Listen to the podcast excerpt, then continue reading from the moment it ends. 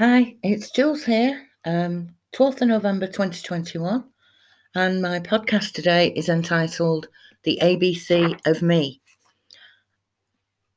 This is probably something I should have done at the beginning of my blogging journey.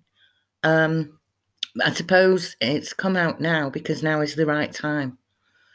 So I'll begin. So to begin with, I'm a conscious coach. I run a group of services under the collective brand, The Jewel Chalice. It's taken me years to get over the blocks to sharing my skills in this manner, despite being inspired by many other people who share their own greatness. So here I am now, sharing mine. We're all great, and we sometimes forget that. It's my belief that we're all from greatness of our source, which is the representation of the great mystery.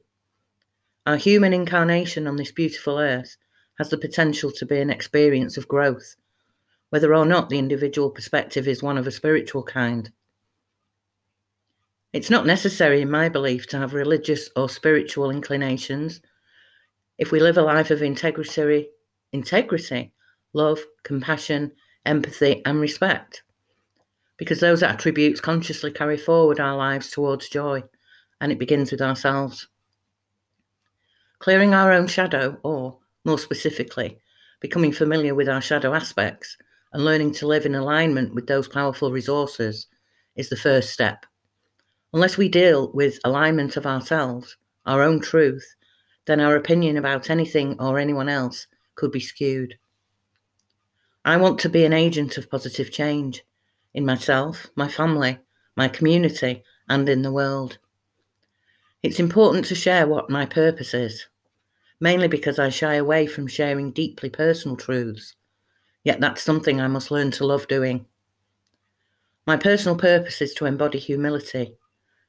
This to me means not self-flagellating. I don't have the power to have been responsible for all the ills in the world, yet to listen to my inner critic, you think I was responsible. Learning to not take on responsibility in a dysfunctional way has helped me to lighten my own life and to decipher the negative behaviours of others with equanimity and understanding. My sole purpose is to share the news that we're all from one source. Unity consciousness is one way to describe it. As my mantra is know thyself, connecting to the purity of my life force that's untarnished by human frailty has helped me to see purity in others. Soul-to-soul communication. Not 100% of the time, because I'm no symbol of conscious spiritual perfection, yet I can find more easily that place of observation and acceptance of myself and of others. Sometimes our childhood skills and talents are deeply buried, as we might suppress the more unusual ones that are not familiar to our parents or other caregivers. Yet it's essential on a journey of introspection to unearth those talents because they become hugely supportive to our own growth going forward. The main thing I've struggled with is changing my mindset from one of I can't to one of I can. Actually, shifting years of habitual reluctance to change hasn't been easy, and I will never mislead clients into thinking that transformation happens at the wave of a magic wand or the flick of a switch. It doesn't. It takes work.